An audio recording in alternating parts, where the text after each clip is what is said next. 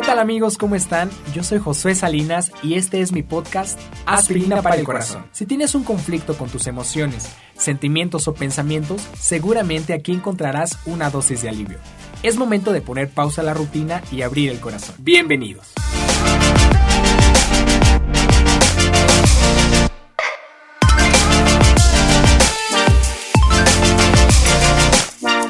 No permitas que el miedo a la soledad te haga ser esclavo de otros.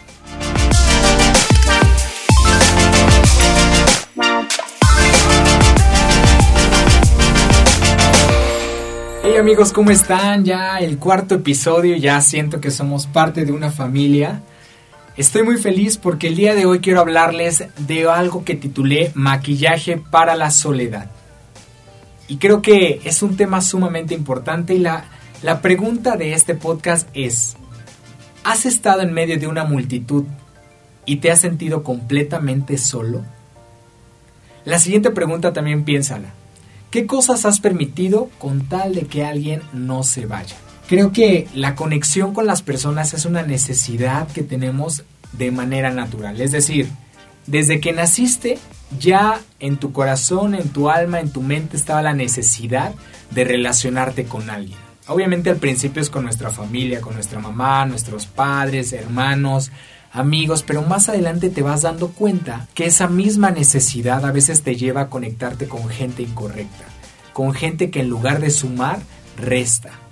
Y tú, por miedo a sentirte solo, caes en relaciones tóxicas. Y no solamente relaciones tóxicas sentimentales, sino amigos tóxicos, jefes tóxicos, compañeros de trabajo tóxicos, vecinos tóxicos. ¿Y por qué sabes que son tóxicos? Porque son personas que en lugar de edificar, te destruyen. Ponte a pensar de qué personas te estás rodeando. Y es muy diferente pensar qué personas te rodean a pensar en de qué personas te rodeas.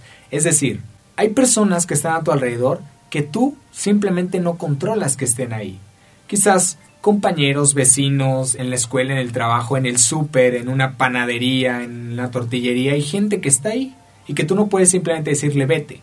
Pero de qué personas te rodeas tiene que ver con a quiénes permites entrar a la intimidad de tu corazón, a la intimidad de tu círculo, de tu círculo relacional. Y esto es muy importante porque si no eres tú, quizás conozcas a una persona que por miedo a sentirse solo, ha estado con personas que continuamente lo están torturando. Y aquellos que no aprenden a conectarse con la gente correcta, tarde o temprano serán esclavos de otros. Te voy a hacer una pregunta. ¿A qué personas evitas y por qué? Y la siguiente pregunta es, ¿qué personas admiras y qué es lo que admiras de ellos? La primera pregunta eh, acerca de las personas que evitas, ¿por qué las evitas? Quizás porque son personas que continuamente te están lastimando. ¿Cómo saber qué personas tienes que evitar? Personas que su lenguaje es negativo, que continuamente están criticando a otros, porque si hablan mal de otros, tarde o temprano terminarán hablando mal de ti.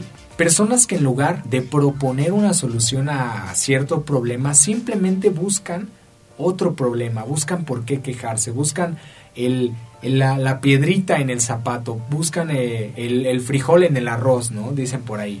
Entonces, no por temor a la soledad estés con estas personas. Tienes que alejarte con estas personas. Y escucha la siguiente frase. Conectarte con la gente correcta puede elevarte, pero conectarte con la gente incorrecta puede destruirte. Si ya vimos al principio que la necesidad de conectarnos con otras personas es natural, ahora lo que no es natural y que tienes que aprender es a conectarte con la gente que te va a elevar, gente que te va a proponer, gente que te va a hacer sentir mejor, que te va a ayudar a crecer.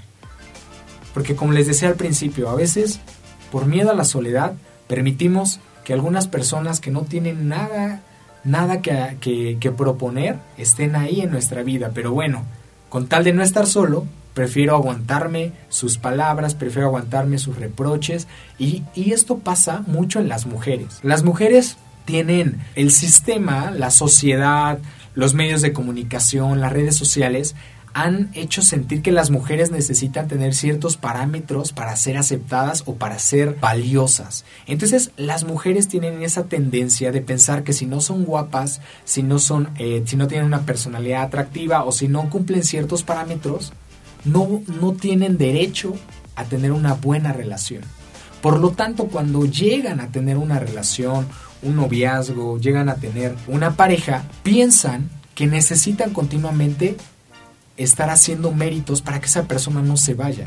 Y obviamente la verdad es que los hombres son muy astutos en ese aspecto. Ven a su presa y en lugar de identificar sus debilidades para ayudarlas, identifican las debilidades de otros para esclavizarlas. Entonces, ven que las personas tienen miedo a la soledad y eso lo utilizan como carnada, como un gancho para continuamente estar reprochando, estar esclavizando, estar torturando psicológicamente a otros. Y no estoy siendo dramático, no estoy exagerando, yo he sido testigo de muchas relaciones que viven esto, y lo más triste es que piensan que es normal, o sea que como han vivido de relación en relación tóxica, piensan que no hay de otra. Pero déjame decirte que sí hay una solución. Y no solamente tienes que estar maquillando esa soledad, tú puedes salir, tú puedes tener relaciones que te construyan, tú puedas construir algo que realmente valga la pena. A todos nos encantaría estar y crear una historia, ya sea con un amigo, con una amiga, con, eh, con tu pareja, con tu familia, que sea digna de contar, digna de transmitir, digna de ser un ejemplo. Imagínate que ya eres padre, que ya eres madre ¿Qué te gustaría que copiaran tus hijos de ti?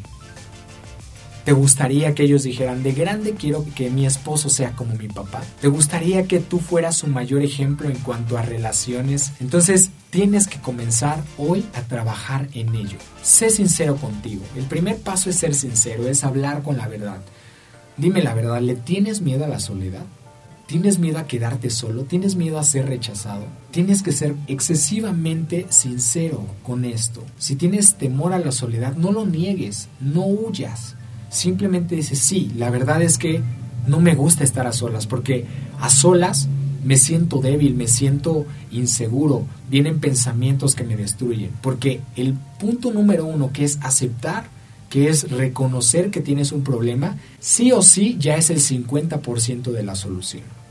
Yo estudié por mucho tiempo medicina, soy odontólogo y eh, obviamente me enseñaron a diagnosticar, me enseñaron a ver signos, síntomas, a establecer un diagnóstico y a partir de ahí dictar un plan de tratamiento y un pronóstico.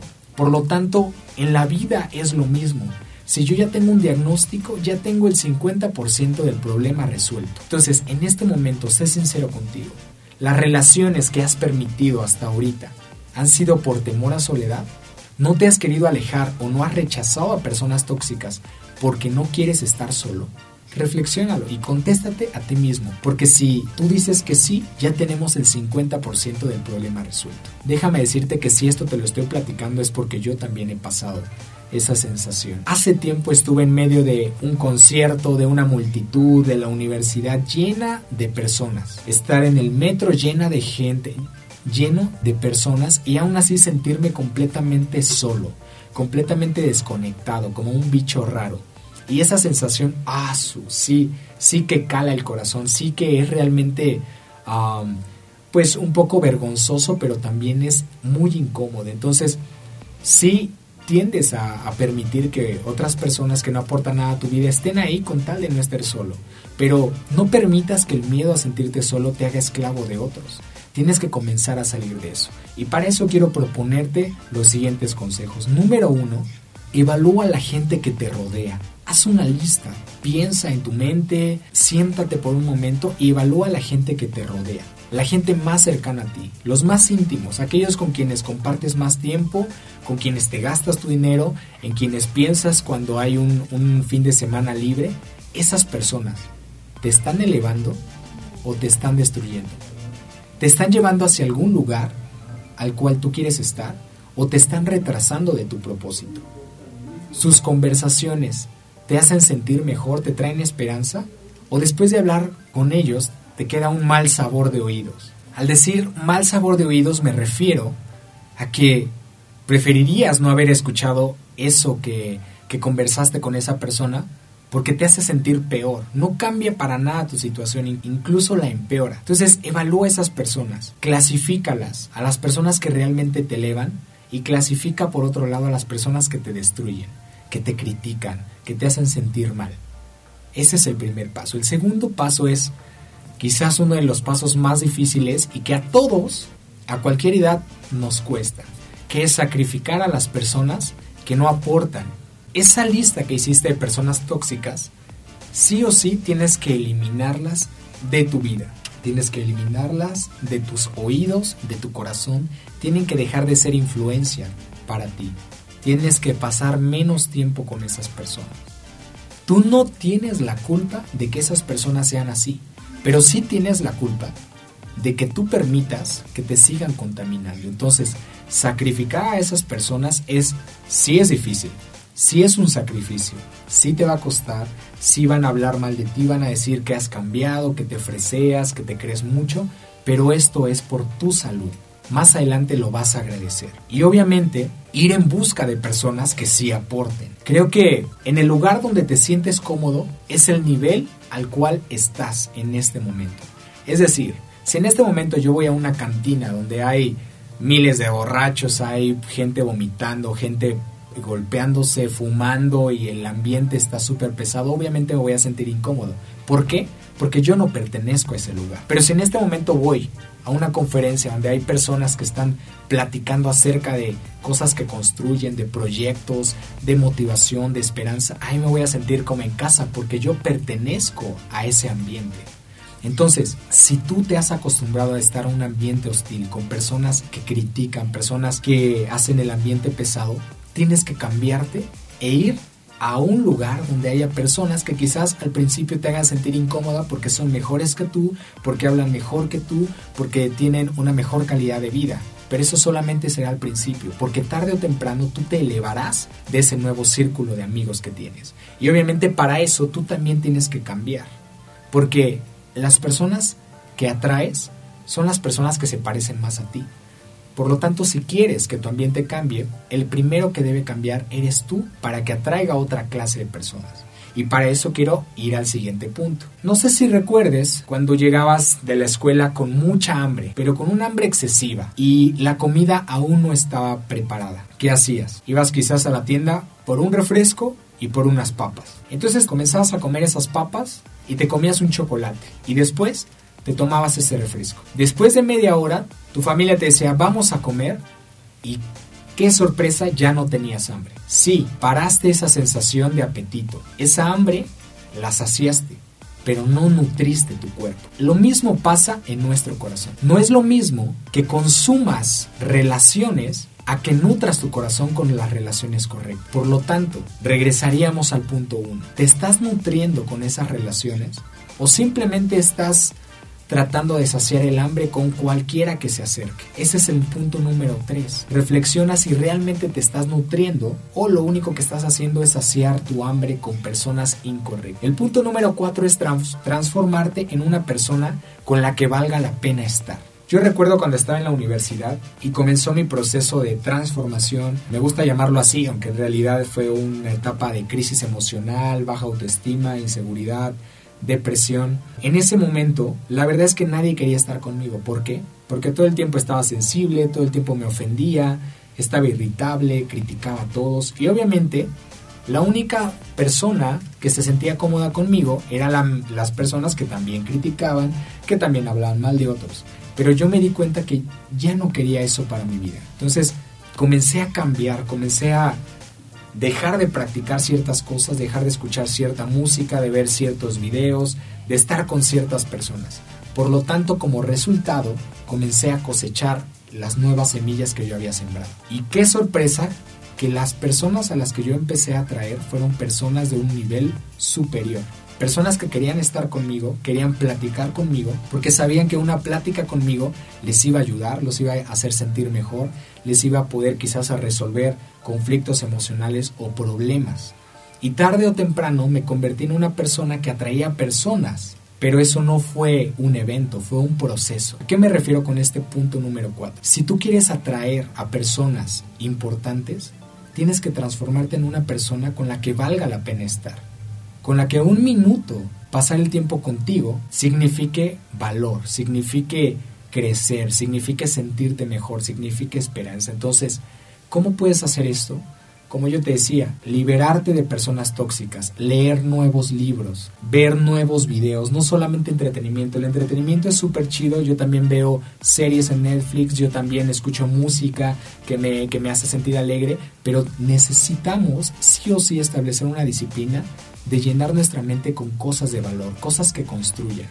Porque en una conversación tú te das cuenta de qué personas tienen realmente liderazgo, qué personas realmente valen la pena y qué personas simplemente las vas a llamar para pasar un buen rato, pero después las vas a desechar. Entonces el punto número cuatro es transfórmate en una persona con la que valga la pena estar para no estar mendigando migajas o estar eh, suplicando relaciones tóxicas. Cuando tú eres una persona con la que vale la pena estar, no es necesario que busques a otros, los demás te van a buscar a ti y te van a buscar personas que se parezcan a ti.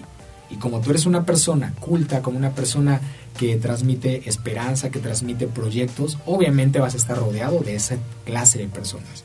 Y número 5 es, por cada pensamiento negativo, ten 5 positivos. Yo me pondría a estudiar cómo está en este momento nuestra sociedad. Si tú simplemente te dejas llevar por la sociedad, en la mañana ves las noticias, ves toda la programación de televisión, escuchas todo lo que viene de la radio, escuchas todo lo que viene de redes sociales, tarde o temprano te vas a deprimir y vas a colapsar, porque el sistema, la verdad, lo único que está aportando al corazón y a la mente de las personas es depresivo, es violencia, es tristeza, es desesperanza. Por lo tanto, tienes que hacer un esfuerzo por salir de esa tendencia que trae la sociedad. ¿A qué me refiero? Me refiero a apagar la tele de vez en cuando. Me refiero a clasificar lo que escuchas.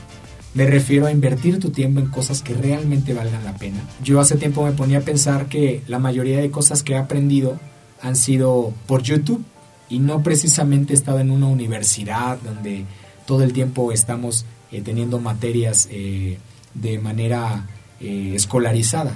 Pero sí he tomado YouTube como una plataforma donde veo videos, donde escucho a personas que realmente aporten.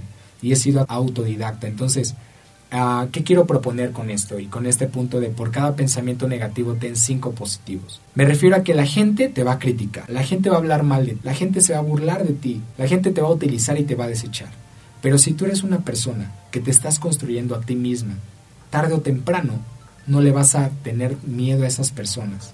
No vas a tener que huir de esas personas, porque esas personas se van a ir solas, al darse cuenta que no pueden con alguien que sabe para qué nació, que sabe quién es y sabe cuál es su propósito de vida. Entonces, si la sociedad te da un pensamiento de no hay esperanza en el futuro, tú cultivas cinco pensamientos de en este momento no hay esperanza, pero yo voy a hacer algo que le dé esperanza a otros. Yo voy a hacer la solución a este problema. Yo voy a ayudar a tres personas. Yo voy a perdonar. Yo voy a proponer en lugar de criticar.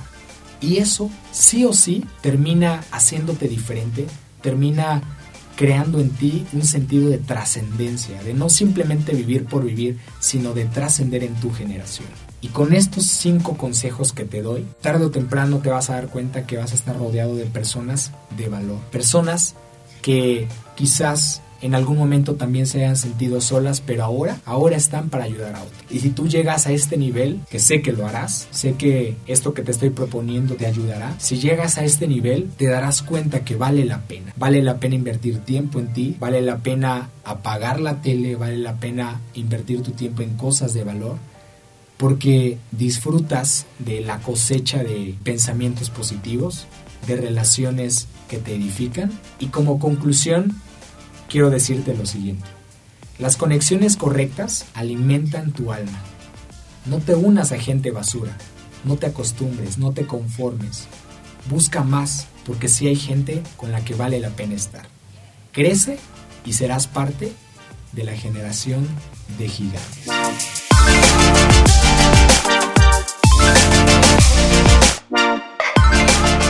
Esto ha sido todo amigos, espero que les haya gustado. Me encantaría estar en contacto con ustedes y saber su opinión del programa. Escríbeme a mi Instagram, arroba hi-josué. En YouTube estamos como Inspira la otra cara de la vida y en Facebook como Inspira. También escúchanos por Spotify, Aspirina para el Corazón. Estaremos respondiendo todas tus preguntas y todo aquello que quieras comentarnos acerca del programa para nosotros es oro. Hasta la próxima.